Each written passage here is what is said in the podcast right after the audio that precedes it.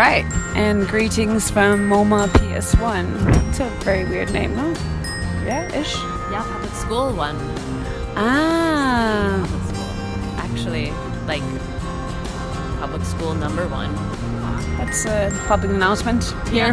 right, right. Much like Public Enemy, a little different.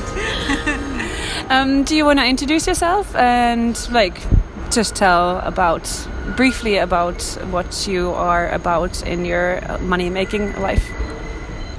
Um, my name is Leyya Monatuil. I'm an artist and a performer and a curator and a producer.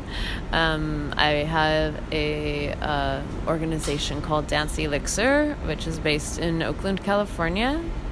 We have a venue called Temescal Art Center. It's also based in Oakland, California, and I also manage a platform called Arab AMP. And AMP stands for Art, Music, Performance, Activations. And um, it's a platform to produce the work of Arab experimentalists working in live art. So I do these three things, four things, five things. um, and through all of those things, I somehow make a living. Combined. Combined, combined. Depending on the event and the situation, it w- sways more towards art making and performance, or it sways more towards community programming, or it sways more towards my curatorial projects. Depending on what time of the year you ask me. And do people ask you like what are you most focused on or that they just consider everything as being a combined side hustle bundle? it's a bit of a combined bundle um, for sure because all of those things um, overlap in their founding um, so uh, you know i've been an artist my whole life and through that i got involved in a studio and through that i learned how to direct a nonprofit so that i could have a platform to produce my own work. And then through that i figured out how to produce other people's work. So it really is sort of like overlapping weave of um, skills and practices and ideas and philosophies that play out either in my own personal performance work or they play out through the programming. So it is, it, but it does overlap entirely, entirely. Yeah. And seems to be that it's pretty much from one thing that you go to another and then it develops. It wasn't like there was no planning involved, if I understand correctly. Um, it evolved organically in, in a way that I didn't know that I would be um, 21 years into uh, venue management. you know, I at the time that or I didn't um, intend to uh, 10 years ago launch a platform to produce the work of others. Um, outside of my collaborators, my direct collaborators. So these things weren't intended maybe 10 years ago or 20 years ago, but they evolved out of just my pure interests. Um, so in a way, they they happen in this organic fashion, but also in a way that they're all a result of a lifetime in the arts. You know, all of these practices that I have um, present themselves because I'm on the ground doing things as an artist, and I see what we need as artists, and I see where we're um, where there's um, gaps in the field or uh, needs and um, and curiosities. This is my research, you know. So my research into Arab experimentalism informs my own work, obviously, and then through that I have this huge international community of other artists working in the diaspora and these same ideas about what it means to be working right now in like the Arab diaspora, and what it, what are the platforms that we can actually connect with each other and connect to the world around us in whatever city that is and you know you see when you see that there's um, sort of a gap in the field uh, like i don't know just it's, it's, in my nature to want to manage it mm. fill it and like fill it with the right people doing awesome things and like crucial things mm. so and when you start tapping into a gap in the I don't want to say the market, but sure, yeah, market, market, yeah. yeah. Um, what are the steps that you basically you start finding a way by yourself or you start finding collaborators that means like do you do that individually or is that that you feel like you need somebody to do that with you it's a really good question um, i think creatively so when i think of myself as a uh, person who works in music and dance. You know, collaborators, uh, I've always worked with collaborators, always, always. Um, and only in the last three years have I sort of embarked on a solo um, career, a solo um, project specifically um, called Lime Rickey International. So, Lime Rickey is a character that uh, works in performance, experimental performance, experimental sound, and voice and can straddle industries, can straddle dance, experimental performance, music, um, also like scholarly pursuits. I do some writing as Lime Rickey as well, and use it as a way to connect. So, um, so with that project, or like to understand like what the gap was in my own like micro for lack of a better word, uh, that you uh, market. You know, like I knew that that's what I needed to do next. Um, that was a gap in my field, in my personal brain field. Like, oh, I want to, I have these things to say, and the best way to say it is a solo project. On the flip, um, Temescal Arts Center um, in Oakland, which is the venue, um, is completely 1000% dependent on its community. And so to understand what the decisions I should make for TAC to make it really relevant within the city and relevant within the field um, I listen. So it's a lot of collaborative um, conversations and collaborative projects that uh, allow me to understand what my immediate community needs or what communities aren't being reached or who also is attracted to the space that will thrive there because they already have some sort of identity um, connection to it. Mm. It's a chemistry you know. So I think I would say that my collaborators help direct how I angle my decisions. Collaborators as a as sort of a synonymous with community. Mm. So it's more as in um, it's it's very intimidating to start something by yourself, and I think it's especially well it, i don't want to really generalize males and females but it's there's power in groups and communities especially when it comes to female-led projects that you fuel off your collaborators and the, the community that you work with rather than putting yourself out there because necessarily we're not depending on the culture of course but you are not taught to be in the limelight it's like the bossy behavior is not um, preferred yeah. of the lack of better words sure. but do you think do you have you seen that that it actually like makes it easier for you to start a project when you have collaborators around you or that it makes it less intimidating or i don't i wouldn't i wouldn't say easy but you know what i mean. Sure. Um I mean, it's actually sort of in my nature to um, fight for my place and and actually to lead. Um, so even artistically, when I'm working with collaborators, it's always clear that there's a, a lead, and that's me. and I'm comfortable in that role. I really don't have any um, sort of self doubt around leadership. Um, it's not that I don't run into challenges or roadblocks or people who kind of question my sort of self anointed leadership. But everything I've done has been um, self initiated, you know, like as an artist, everything, literally everything I've done is self initiated. Um, so I don't need, um, it's not that I need collaborators in order to start. It's more like I start and then I really, actually, I think one of my uh, skills or talents or intuition, you know, uh, gold stars are um, that I know who the awesome collaborators will be for each specific project that I'm embarking on. So I trust my instincts that way, and I'm like, hey, you, you, you, let's get together and do this. And it just snaps. Um, so I think that for sure I operate with the like cohort and the power of a cohort, the power of like the people around me um, working with me.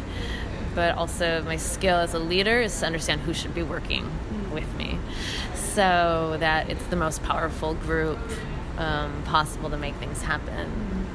And um, and also otherwise too, it's lonely. Like who wants to just wander around and do things by yourself all the time? I end up doing that a lot because I'm so mobile. But um, you know, I like to work with people, so. And it's funny, I had this conversation the other day about the the words that different people use to describe what they do, and I think it's very nice that, like, just as you said, that you.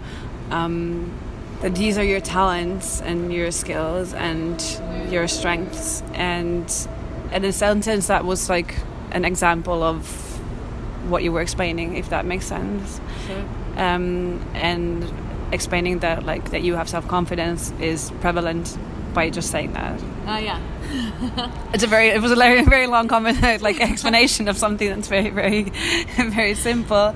Um, but where do you think that comes from? Do you think that it's something that you're born with or something that has developed like throughout the years or something that you actually really worked to gain? Oh i definitely think it's something i fought for for sure so i started out um, in the field of dance it was my primary field. It's still kind of, sort of, my primary field. And um, so, two things come to mind. One is that uh, in dance, um, there's this sort of hierarchy between a dancer is um, works for a choreographer. A choreographer may or may not work for a director. There's this like sort of who is uh, on the top of the chain in, in terms of um, control and expression. Um, so I never, I didn't come up in dance that way. I, I started dance late, late meaning like 15. So that's very, very late for dance, you know. But I entered dance because I already knew that I wanted to say something through my body. And so I always operated outside of this I am training in dance in order to be a dancer with some for somebody else's vision. I started da- dancing because I had something to say for myself. Um, but even having said that, it, it's it's actually very tied into somatics. It's very tied into a mind body realization. So as I um, knew more about my body, knew more about um, the, uh, literally just the functionality of the moving body, as well as the expression and poetry of the moving body, that directly translates into knowing your functional self, like in society, and knowing your poetic self in society, which directly translates into power. It directly translates into confidence because I, I know exactly how my fingers move, I know how my knees move, I know how my spine can articulate itself. And therefore, I also know how to walk down the street. And therefore, I also know how to walk into a room. And there's there's something very very direct about um, knowing your body as a way of knowing what you're capable of. So I would say that as my um, physical expressionistic dance self, dance body self, came into being, my confidence came into being. Um, I mean, that still took a long time. We're talking decades, but. Um, but it was happening as I was moving. Um, and I mean that both in the dance sense of the word and in the um, sort of functional, entrepreneurial sense of the word. Like it, my confidence built as I kept moving, as I kept doing things. Like, oh, I want to start. I want to do my own work. How do I do that? Well, I make work. oh, I need funding. How do I do that? Well, I find funding you know so it's it was it's a very like forward pushing practice from the start i think all artists go through this and it's just a matter of then like what you're interested in having a capacity for so a lot of people don't want to do all the arts management they don't want to do all the production or the curation they just want to dance or whatever. But I actually really like to be on all sides of the coin. Um, I think there's power in that as well. Uh, I find often that I don't have the metaphoric stages that I want to have available to me, so I have to create those stages. So I just learned how to create stages. and how was it when you like, especially I think starting like at 15 yeah like you said it's late for dance and it's such a competitive field yeah and that must have also kind of i'm very broadly like saying this but toughened you up ish how do you see that as um, what is the influence of that of where you are now uh, yeah that's fabulous um, it did toughen me up quite a bit because um, you know the i think all fields are so cutting cutthroat but um, dance is particularly hard because it deals with the ego in, in very specific ways. It deals with your physical body as well as your emotional body um, and your psychological self. And so um, I threw myself to the wolves. I was like, I knew I was late to the party, and I just jumped right into the pool. and I said, okay, I'm gonna be the center of this party. Here we go. Um, and so I had I did have to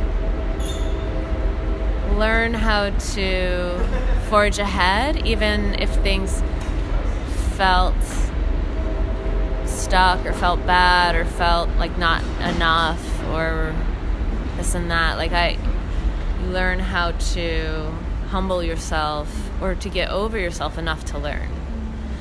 Um, or that was at least my take on it. And, you know, of course, um, I also had to do a lot of convincing, not of myself, but convincing of my family or convincing of the people around me that I have. I was like, wait, I have something to say. I don't know how to say it yet because I'm still new at this, but I do have something to say, and this is how I'm going to say it, and I just need to figure out how to speak.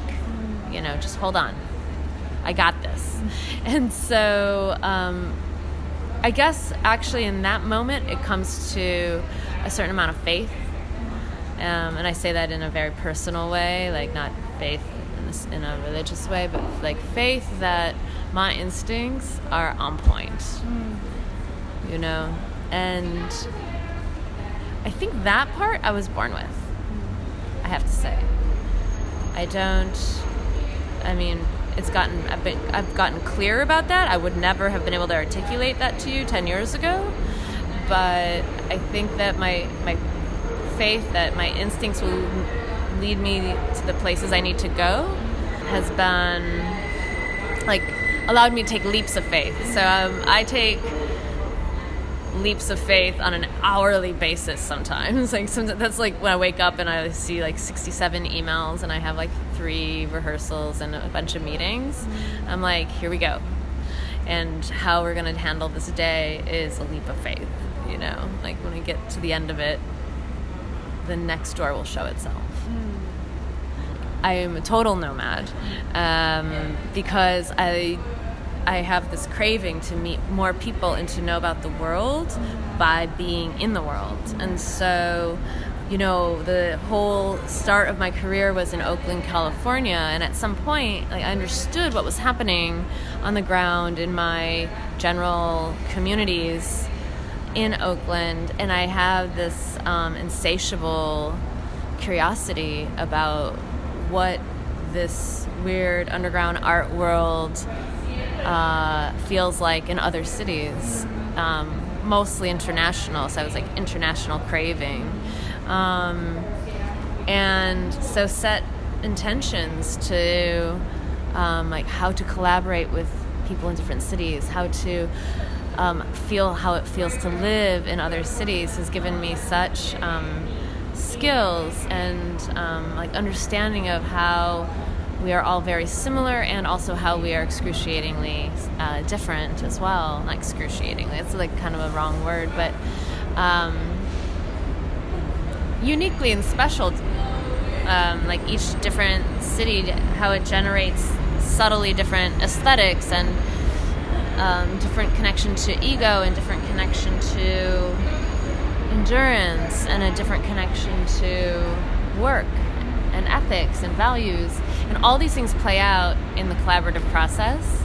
Um, so I've I've kind of made a, a, lifestyle out of a nomadic existence so that I can um, be in Oakland and do sort of my root programming and I can be in New York City where we are now and I can like forge ahead with the Arab Amp program and forge ahead with Lime Rickey International and I can be in Detroit where my family is and where I have collaborators and I can still stay invested in what I consider a hometown and I can travel to the Middle East and learn more about my culture and operate with dancers and musicians in Beirut and in uh, Palestine and um, and then travel all over Europe and figure out like where those influences intersect with the ones I already know.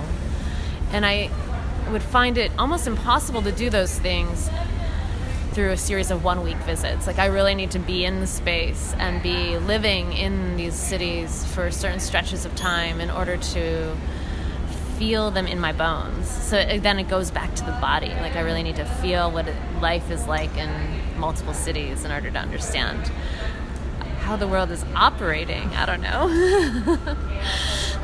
Yeah, because it's very. Um, I've considered a lot, like the last week, of the energy. Like, of course, environment is everything. Like, it's either the people that are in it or just the general energy that surrounds a city or a place because people feed off different things. Um, I notice that here that I've become much more, even a very short amount period of time, but like I'm more curious, I'm more alert because I'm here because everybody else is extremely um, motivated and yeah, they're just pretty much going for it. Like they, it may be like a bigger plan or different like reasons why they're doing that, but it's um, they have a drive mm-hmm. a drive that some cities don't have.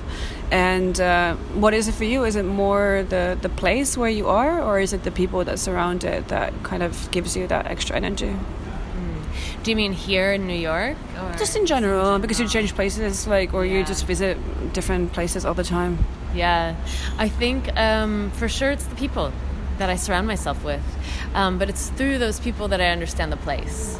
You know, if I uh, hanging out in Berlin for long stretches, and I see how the musicians live there, and how many of them have quote day jobs in addition to their artwork, or how many people are um, how many uh, gigs they do a day, how often do they practice, what do they, how do they like feel about their lives, and like I'm interacting with them in their lives, and and then aesthetically, all of that plays out aesthetically, like how much patience do they have when they're playing their instrument or improvising? Like what are their choices um, in improvisation or in create like the creative process?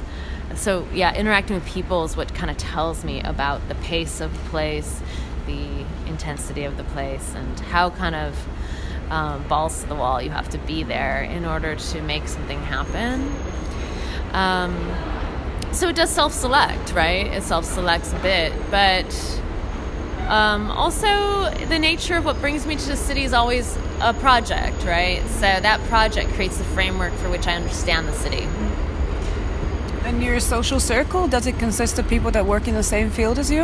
And is that, if so, does it happen by chance or due to an actual decision that you make?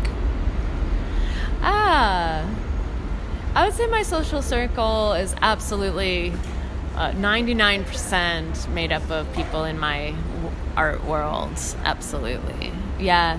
Uh, i think uh, there's just a commonality like a freedom of thinking that uh, attracts us to one another.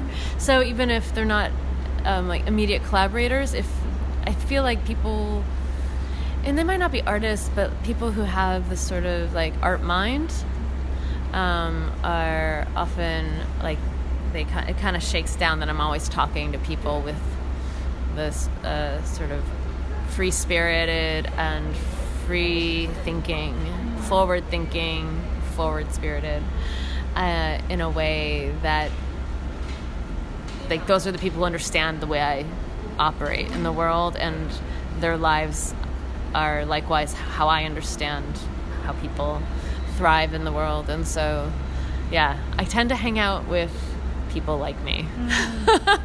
yeah, which which means like which just makes complete sense. Yeah, it does. It does. Maybe it's so. Um, I don't know. Actually, I've never thought of it that way, and I should probably hang out with a few extra folks in there. throw in a few extra folks who aren't totally in my industry. Um, but you know, actually, though, time is of the essence, and you know, we don't have very much time to do anything but work. So work becomes play, and play is work, and life, and like your life choices, like how you spend your time, it like crosses over. Like my social sphere is my work sphere um, and is my love sphere and is my dreaming sphere and all those things. So, like, I don't really have the time or wherewithal to search out things that aren't feeding that. But you know what? You know how I, I um, sort of uh, interact with the world not of this essence is through like watching the news, hearing stories about things happening uh, in other communities that are, you know, mind boggling to me. It's because um, spending time with people that work in your same field, um, it can be a blessing and a curse because obviously it will, these people are. Um, are humans that understand the process, the thought process that you're going through, and you have similar ideas with. You have similar values. Yeah. But in the same time, it must be also very. It can be very taxing because there is some sort of a competition going on. Well, not maybe direct, but like ish, and it it does. I think with age, it gets better to appreciate other people's success and not take it as something that is away from you. But I think as we're humans, it's still prevalent. And if your social circle is mainly consisting of people that are in the artistic world, does that ever to you, or are these things that you think of? Uh, yes. I mean, they are things that I think of quite a bit, actually. But the relationships that emerge as um, competitive or taxing for those reasons that you just discussed. Um, I don't invest much time into those outside of the work field. So the people that I actually kick back with and, you know, spend time with, um, that are, you know, when I want to turn off my phone and shut down the computer and just like talk about life and or just talk about nothing. Those people, for me, um, are we we've risen above those places of competition or always recording like what are you doing what are you doing how am i doing compared to what you are doing all those things. Like i actually have very low tolerance for that so i tend to sideline those folks pretty quickly. Not that i don't work with them. I plenty of people i work with we have to operate with some sort of um, i wouldn't say competition but some sort of edge so that we stay pushing each other. Um, but those aren't the people I want to really kick back with at the end of the day. So I do have a, a small circle of really precious friends that we just really honor what each other does. We encourage each other, and we can also talk about silly things and not work related things and um, and just be sources of comfort. Yeah. How is it because you obviously you've been to different places, like or you go to different places all the time, and you meet a lot of different women in countries, areas that vary from each other. Do you talk about work in a more deeper way, or is it just like so? What do you do? What is your project, or does it go deeper into passion, want, career, money? These kind of main aspects of uh, of a job. Yeah, absolutely. Uh, we drop in on a different level, especially uh, the colleagues of mine and the peers of mine that are women. Like we absolutely go into um, what we have to fight for. That's different than what men have to fight for in terms of like placement or visibility or listening. Like people, like are people listening to us. Do are do we actually end up being more of the workhorse uh, behind certain projects or certain institutions? Like I think women are in the arts are running shit. Like state that differently, we are running everything. so, um, I mean, men tend to have the actual uh, job titles that are on the top of the list, but the work is done by women. Think across the board, practically, and um, this conversation is an international one.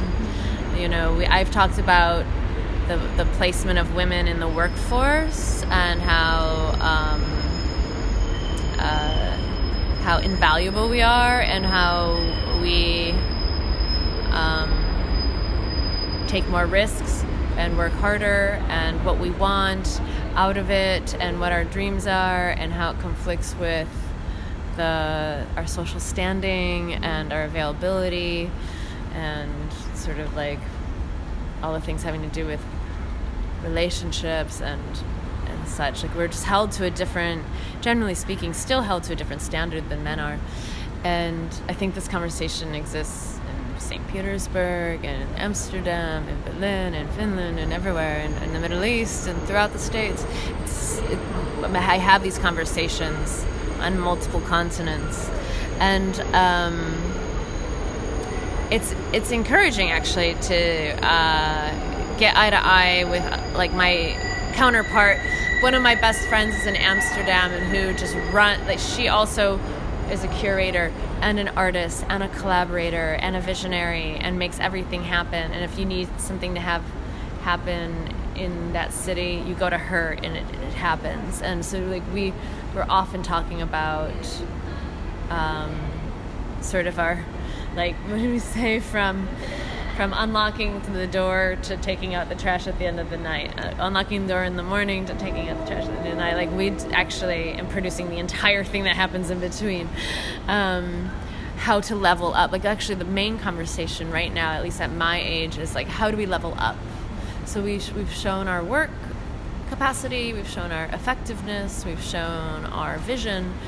We actually now need some the mechanism to level up both financially and in power and in um, mobility and in you know we want our projects to manifest with more impact. So how do we get the resources and the standing that we need in order to feel like we've we are moving forward and not just repeating ourselves? This is like the big question. And the million dollar question and the answer to that is